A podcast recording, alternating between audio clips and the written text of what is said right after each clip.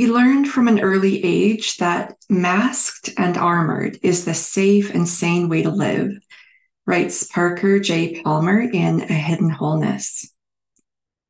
Yet there is an epidemic of loneliness in the world, and it's only getting worse. Welcome. I'm Krista with a lifeinprogress.ca. I'm a writer, grief and trauma informed mind body coach, joyful living educator.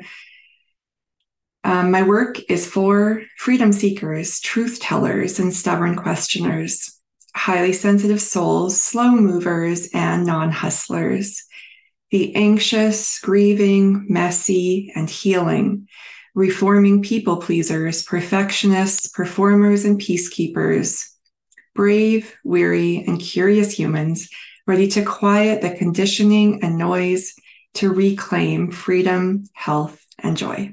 I'm glad you're here. So, research tells us that loneliness has the same health impact as smoking 15 cigarettes a day. A 2021 Canadian survey reported that more than one in 10 Canadians always or often feel lonely. A 2020 loneliness report told us that 52% of Americans feel lonely and 47% of Americans say their relationships do not feel meaningful. As an HSP and strong introvert myself, I crave deep heart to heart connection, trustworthy, safe connection. Small talk is hard for me.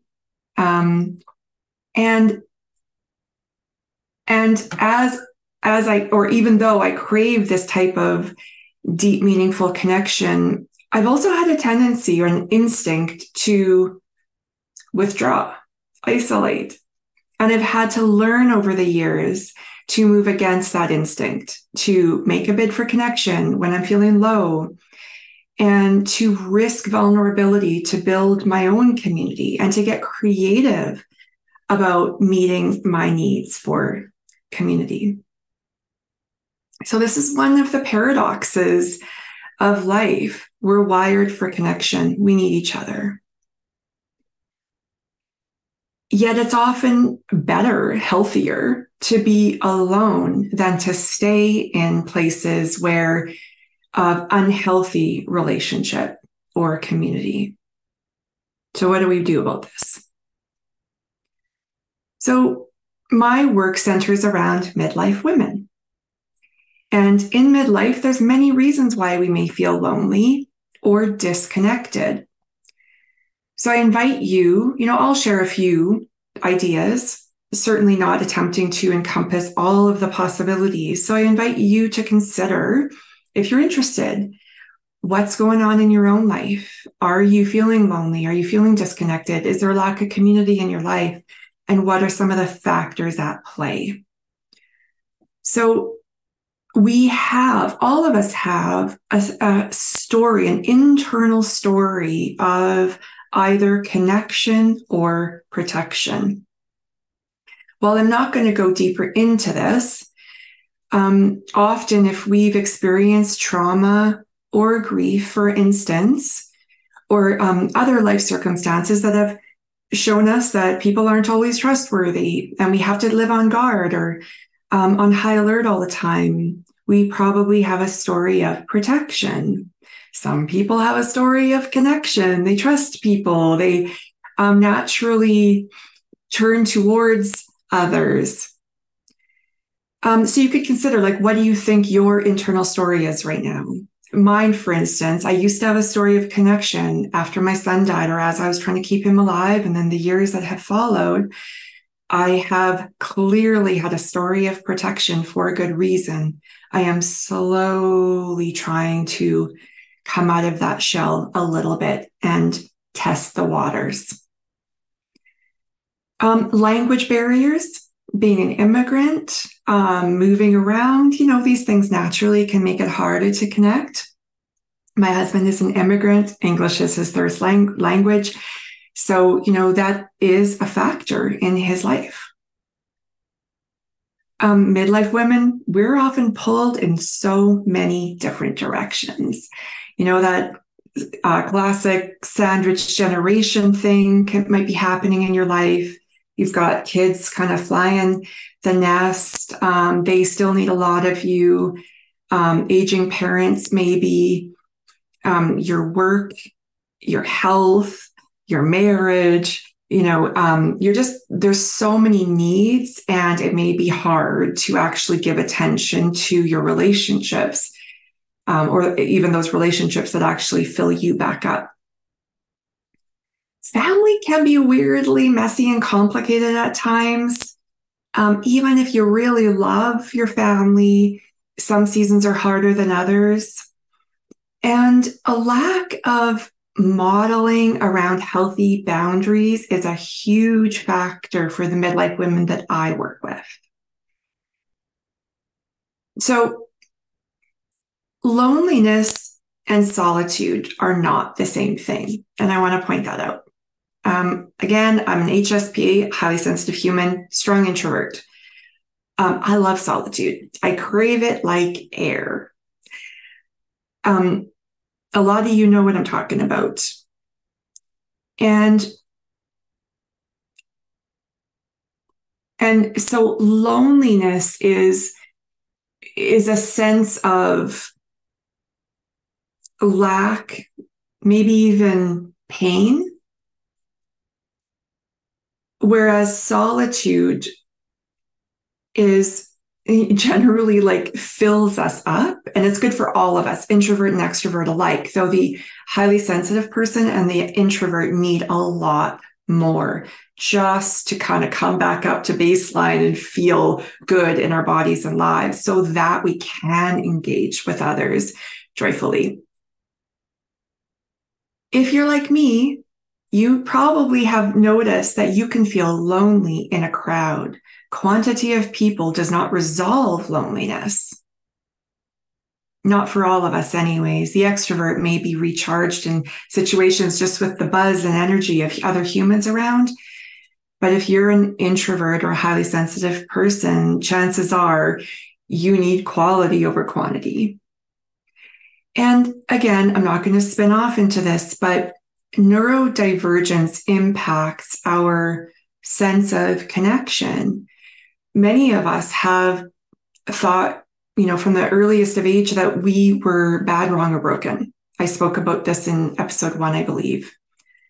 Um, it can lead, it has led in many cases to social anxiety um, or feelings like you know, of always being on the periphery of or of masking and trying to figure out how do we engage in social situations because our our normal way doesn't seem to be well received. So that can definitely lead to that story also of protection. Um, and, and I guess it, just a little side note here.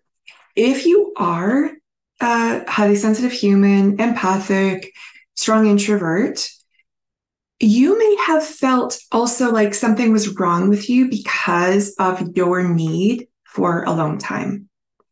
It's possible that your family and friends don't get it. And and what's helpful is if you come to terms with that this is part of your wiring and this is one of the things that helps you feel like thrive in life and relationships. It's not optional. It's a need, not a want. And there might be, um, you know, opportunities or uh, reasons why having this conversation with people in your inner circles will really serve you and your relationships. So, I also want to talk about the difference between social support and social connection. Both are important and really, like, really important to our well being, but they're not the same. And if we have social support in our lives without social connection, we can still feel deeply lonely. So, social support can look like um, your therapist, your GP or medical doctor, your um, Pilates instructor, your um, in some cases, even a faith community. And social connection is those places where you go deeper. You really have each other's backs. You know each other. You can risk and be vulnerable with each other. Um, this is where you, you know, this is kind of like social connect, social support is at a kind of a more of a, you know, a level up here and it's meeting a need and it matters. But then to kind of go deeper, you need that social connection. Many of us, all we need is one other human who truly sees us, who will listen, um, who will witness or companion. And, um, and that when we're, if, if for instance, we're ever in a crisis or something, you can call on each other. So we really do want to be aware that both of these matter for our mind body health, our emotional health, spiritual health. And it is important that we consciously build these systems of support into our lives. So, I want to talk to you about my circle of impact exercise. If you've worked with me, if you've been in my brave and beautiful community or worked with me as a client, you've heard about this. Um, I will, for those of you for whom this is brand new, I will link to a blog post in the show notes and that'll walk you through kind of how to test out this practice for yourself. Um, but basically, emotional emotions and mental states are contagious, positive or negative. We do need to choose our inner circles wisely. We we are so impacted by the voices, the behaviors, even as I just said, the emotional or mental states of the people closest to us. And if they are not healthy influences, and if they are not helping us walk in integrity or stay true to our values or be who and how we want to be in the world, then it might serve us to move them out of our inner circles a little bit further into our what I call our circle of impact, or even in some cases, completely out, if possible. So, the way that I envision this is an, an expanding circle. Um, and it's bi-directional. And this isn't just made up. There is science around this that uh, I can't remember off the top of my head, but it's like um, friends of friends of friends, like they're having a direct influence often on our marriages and other um, parts of our lives. It's really weird sometimes to read this. But basically, you know, we have these rungs of impact. All of us do, whether we're conscious of it or not. And it is bi directional. So we're having an impact on all of these other places and people, and they're having an impact on us.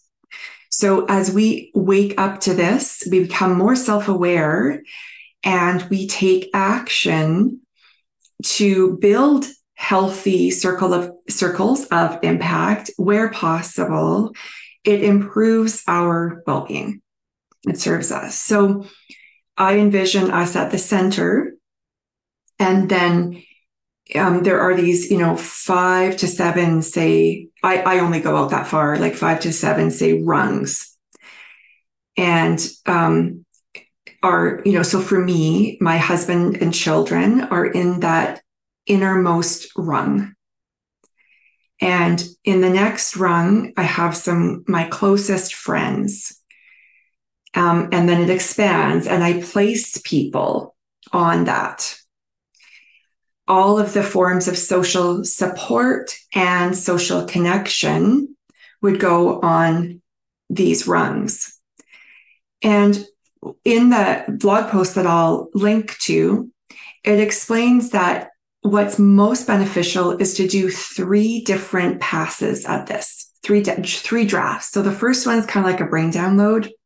You just, you don't worry about perfection, right? You just kind of dump anybody you're connected with, any form of community, your workplace, etc. And you just kind of do your best to kind of get people on your circle.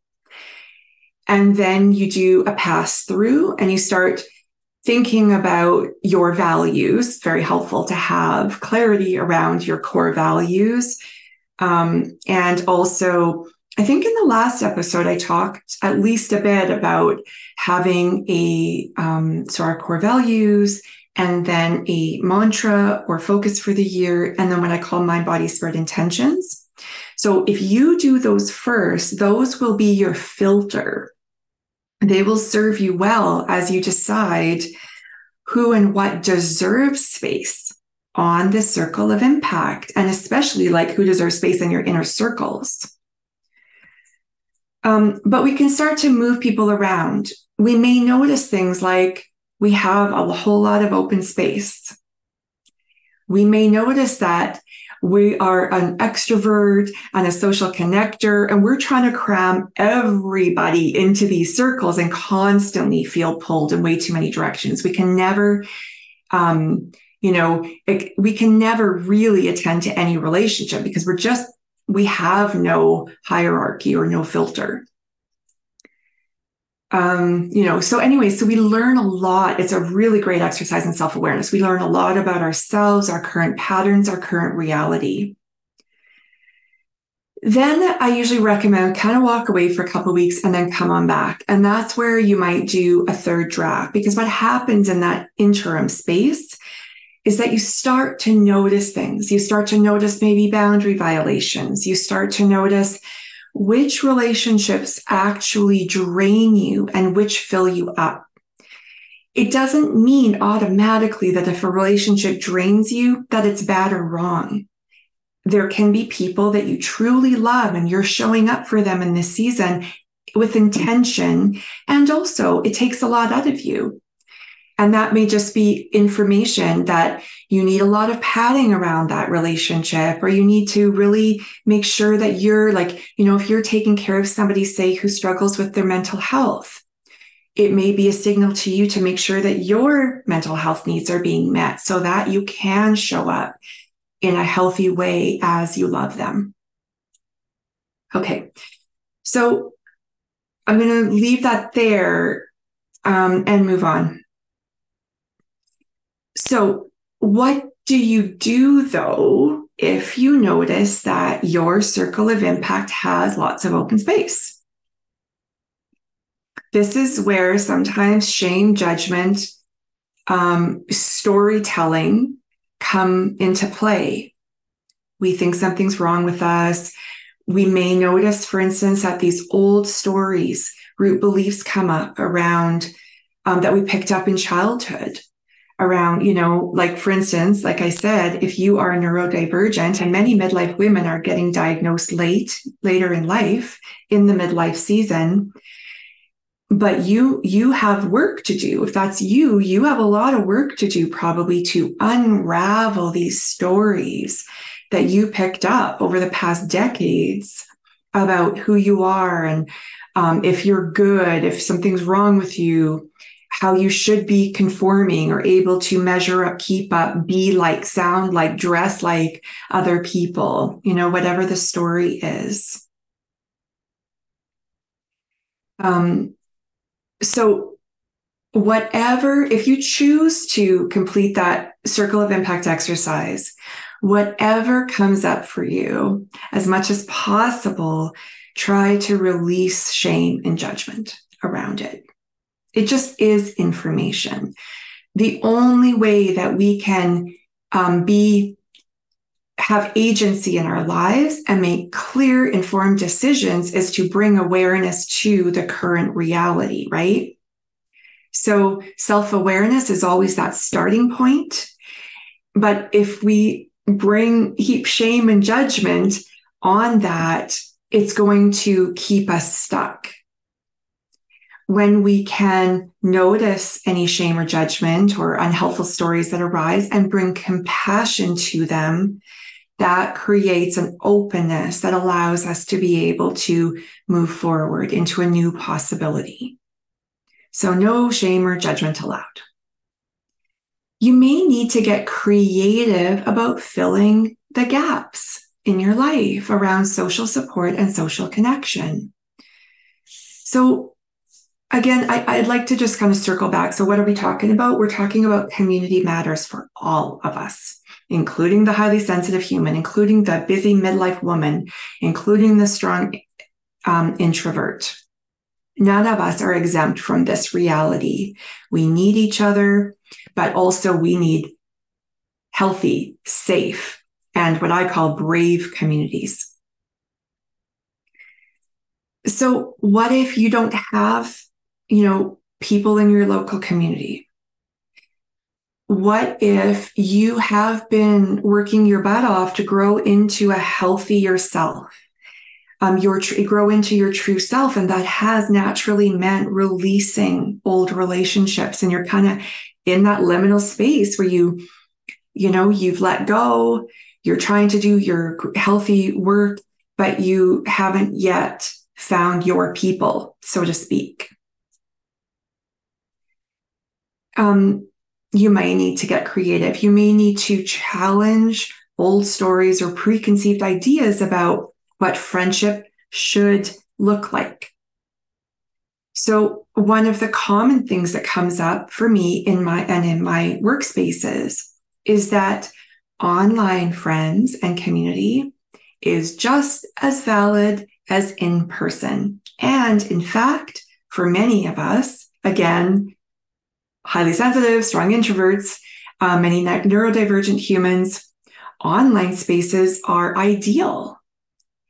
It doesn't mean that we don't need any people face to face, but we we may actually love and thrive and really like it just like it's a perfect fit for us to we meet friends online we make community online even you know we go to therapy online.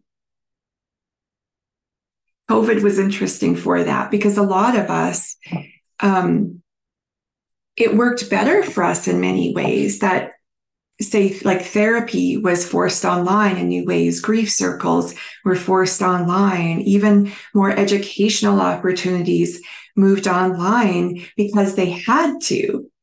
Um, our needs weren't getting that well always in you know before and now many of these things actually serve us way better so there can be shaming and judgment. I'm hoping it's kind of loosening up a little bit these days, but I think it still exists. There is still sort of this idea that a real friend is only one that lives in your town and you can go for coffee with. And again, there is a gift in that, but it's not the only way.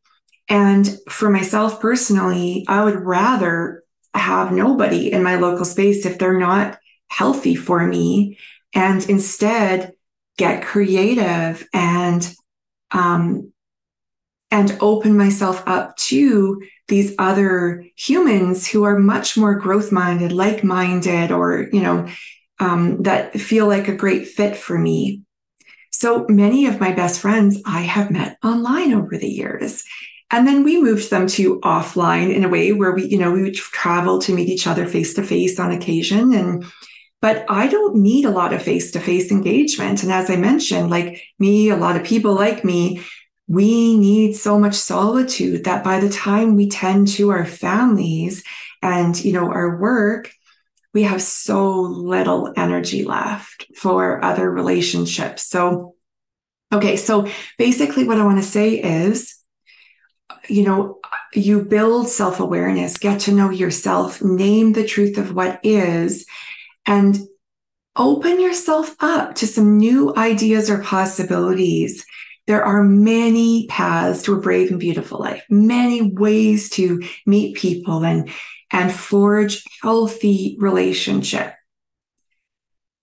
My brave and beautiful community is another example where I love to learn. I'm kind of geeky, love talking about research, love deep diving, you know, these deep conversations.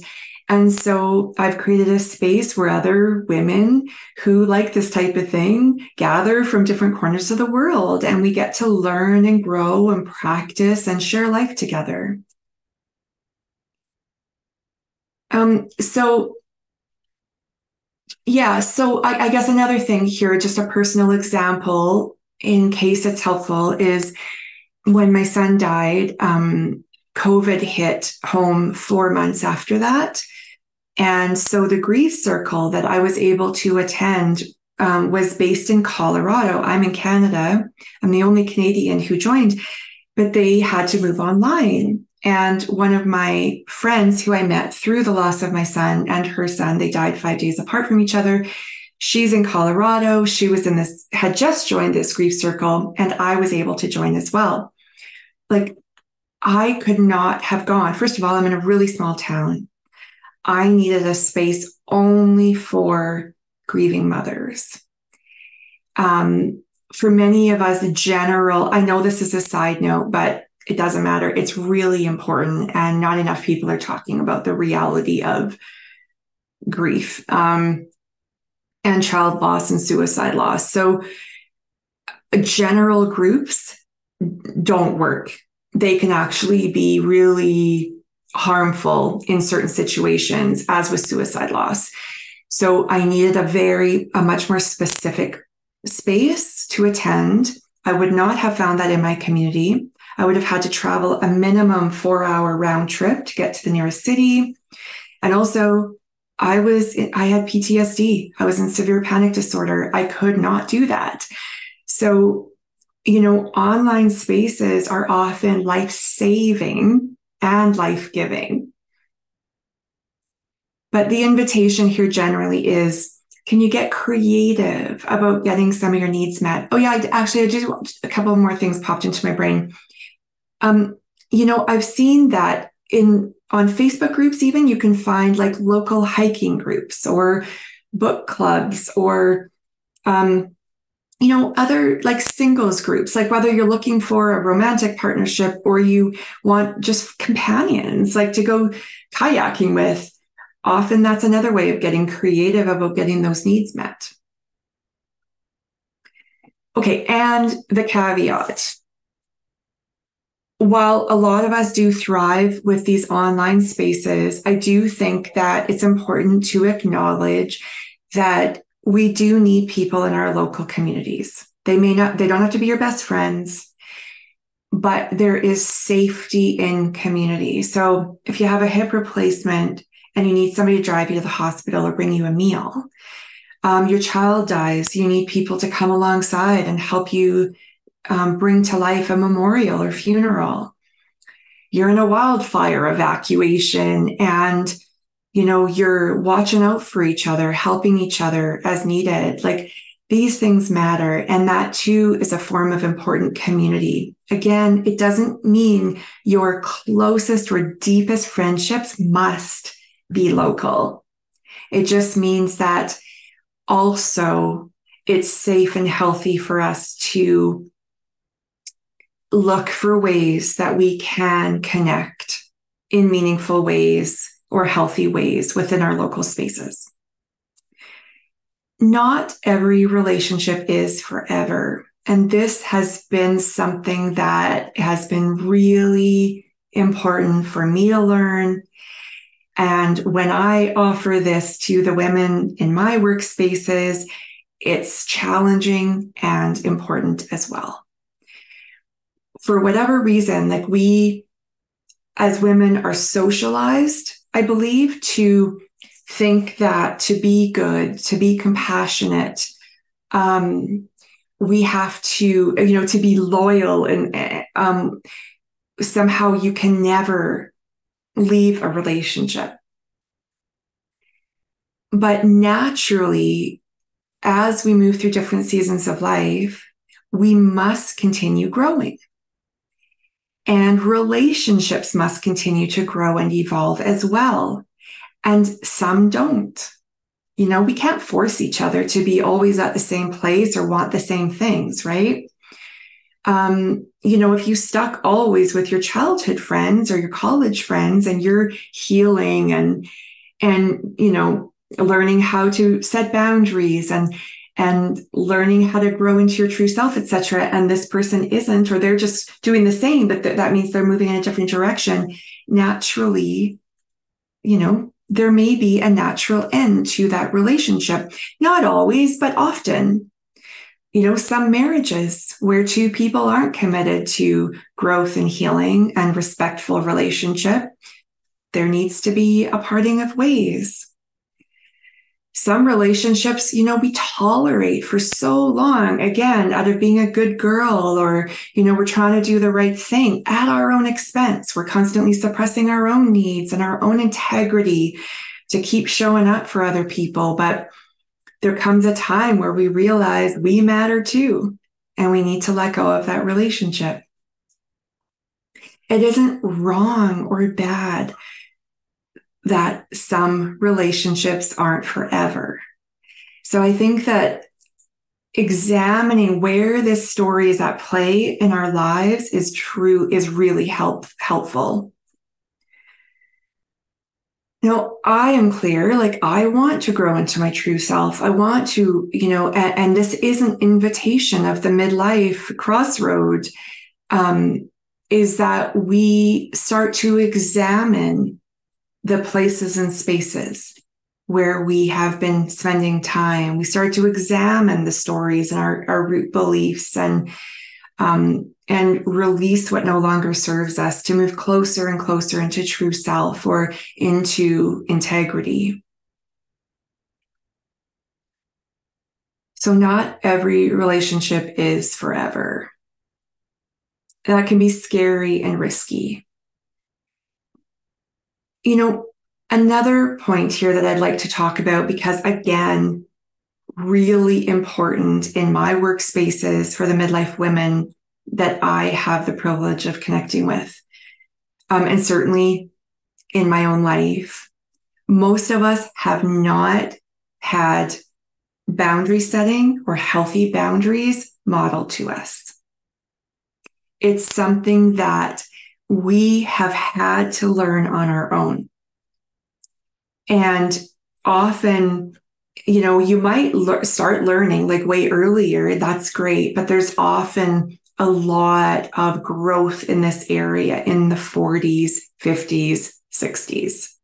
Now, some of the women I work with are in their 70s and they're just starting to learn that too. Whatever age we're learning it is fabulous, right? But um, but it's something that we have to choose to develop because it wasn't modeled to us. So, boundary work, so brave, so healthy boundaries. Just trying to find my words here. Healthy boundaries are essential for healthy relationships. Non negotiable. Healthy boundaries are essential for healthy relationships. A healthy boundary is respectful and flexible. In many cases, there are exceptions where actually it is important for it to be more rigid in a certain season or with a certain person. Generally speaking, there's some flexibility. Um, but that does not mean like you're constantly letting people violate your boundaries or you're violating your own boundaries. That's not what it means. But um, it's just that real life is messy. So sometimes there are exceptions to the rule. Um, but they're clearly communicated and respected. I'm not sure if I have ever worked with a woman in the past nine years that didn't have tremendous work to do in this area for their own freedom and happiness and health. So, brave boundaries. So, we're talking here about community matters, right? We want healthy community, community though, and that necessitates skill building around um, brave boundaries. So I offer two workshops on at alifeinprogress.ca around boundary building if you're interested. Um, I also have some blog posts. I'm not going to link to them, but you can just search on my site. And I've linked to some resources in those posts as well, if you'd prefer like a book, a workbook, whatever. Um, and another part of you know the brave boundary conversation and the brave relationship conversation is that we're going to have to have brave aka risky vulnerable conversations at times with the people that we most want to be in relationship with. So I, I was at a family gathering this weekend. Um, I have a really large family. There are 12 siblings and um, and I was talking to one of my brothers and um, I won't go too much into this, but it highlights this idea. And we were talking about how he and one of my kids who has a very strong voice, they sometimes bump in bump up against each other in conversation. And and they love each other, they want a relationship. But I was pointing out to my brother that, you know, if she didn't care about you, she'd just walk away. She wouldn't bother saying anything. The only reason she bothers saying, hey, like that thing you said, that doesn't work for me or whatever, is because she wants a relationship.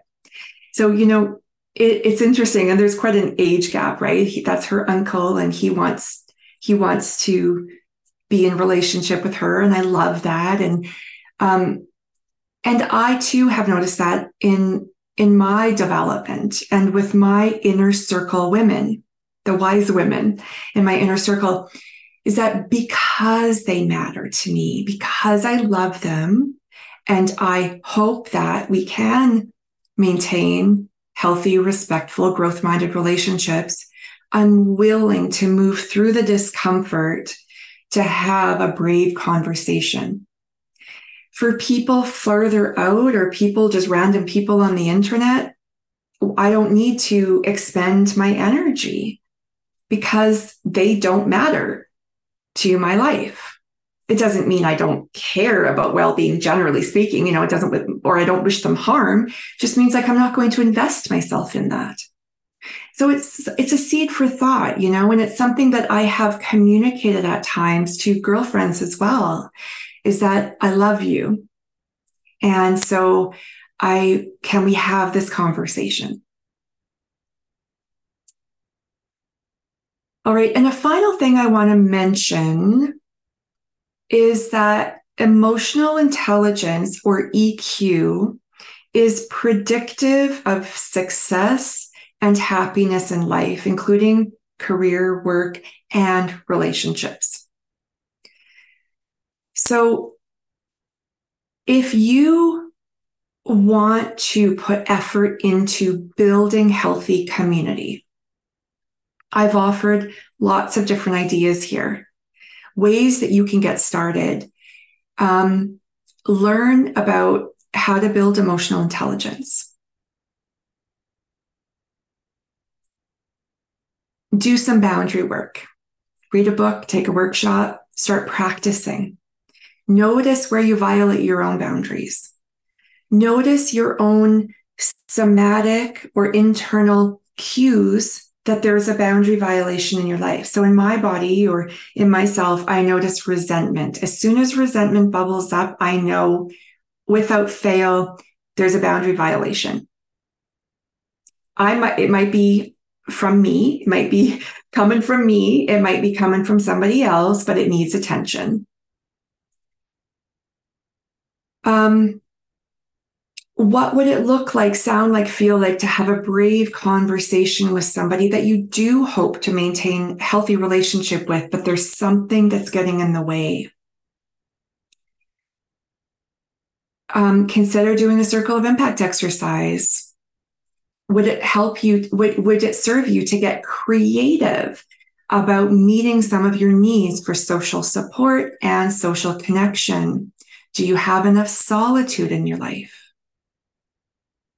What are some of the factors at play that are keeping you isolated or disconnected or lonely? By the way, um, I didn't even choose to share about all of the health implications around loneliness.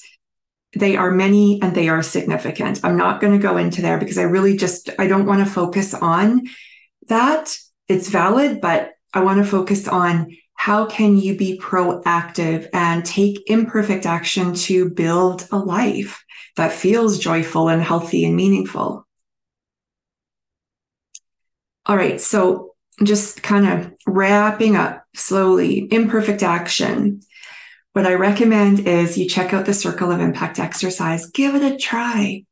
Just take, you know, it's so easy to do, although it may challenge you emotionally, and you may be surprised at what you notice or learn, it will serve you. I, I can 99.9% guarantee that it will serve you. So that's my best recommendation is look at the link that I've provided um, head over there. It walks you through how to do this exercise and just see what comes of it for yourself. Also, let me know. I would love to hear what I'm enjoying these days. So, I love having automated connection time. So, what I mean is, in where possible, I build connection into my calendar, literally into my Google Calendar, and I put it on rinse and repeat. I automate it. So there are certain, like, first Thursday of the month, I chat with one of my friends, you know, um, different friend times. I have walks, walking partners built into the week, same day of the week, same time rinse and repeat. And the reason I do this is because, first of all, it lowers the bandwidth required in my day. I don't have to think about all of these things. As much as possible, I like to create systems and rhythms so that it frees up my mental and emotional energy for other things. But also, practically speaking, our lives are full. You know, we have kids, we have partners, we have work, we have, you know, grocery shopping, there's our own healthcare needs. Like there's so much stuff that if we left it to the last minute to constantly try to figure out, you know, can we connect? When can we connect? Ugh, it would take so much time. And then we'd be booking three months down the road. So I love just building meaningful connection into my days and my weeks and putting it on rinse and repeat. Also, those I walk in the woods, this wooded trail with some people, like three times a week. I have different walking partners. And um, and what I love about that is it's like triple whammy. We're moving our bodies, we're connecting, and we are in nature and receiving the health benefits of nature. Okay, so tomorrow, when this airs, tomorrow is the last day to register for the Befriend Your Inner Critic workshop that I'm offering. Um, and next week, I will share more about a new season, the autumn season of my B&B community or the Brave and Beautiful community our theme for year five, which runs, um, you know, autumn, it, goes in seasonal sessions. So autumn through next summer. The theme is filled up and overflowing. Um, and I'll share more next time. Excited about that.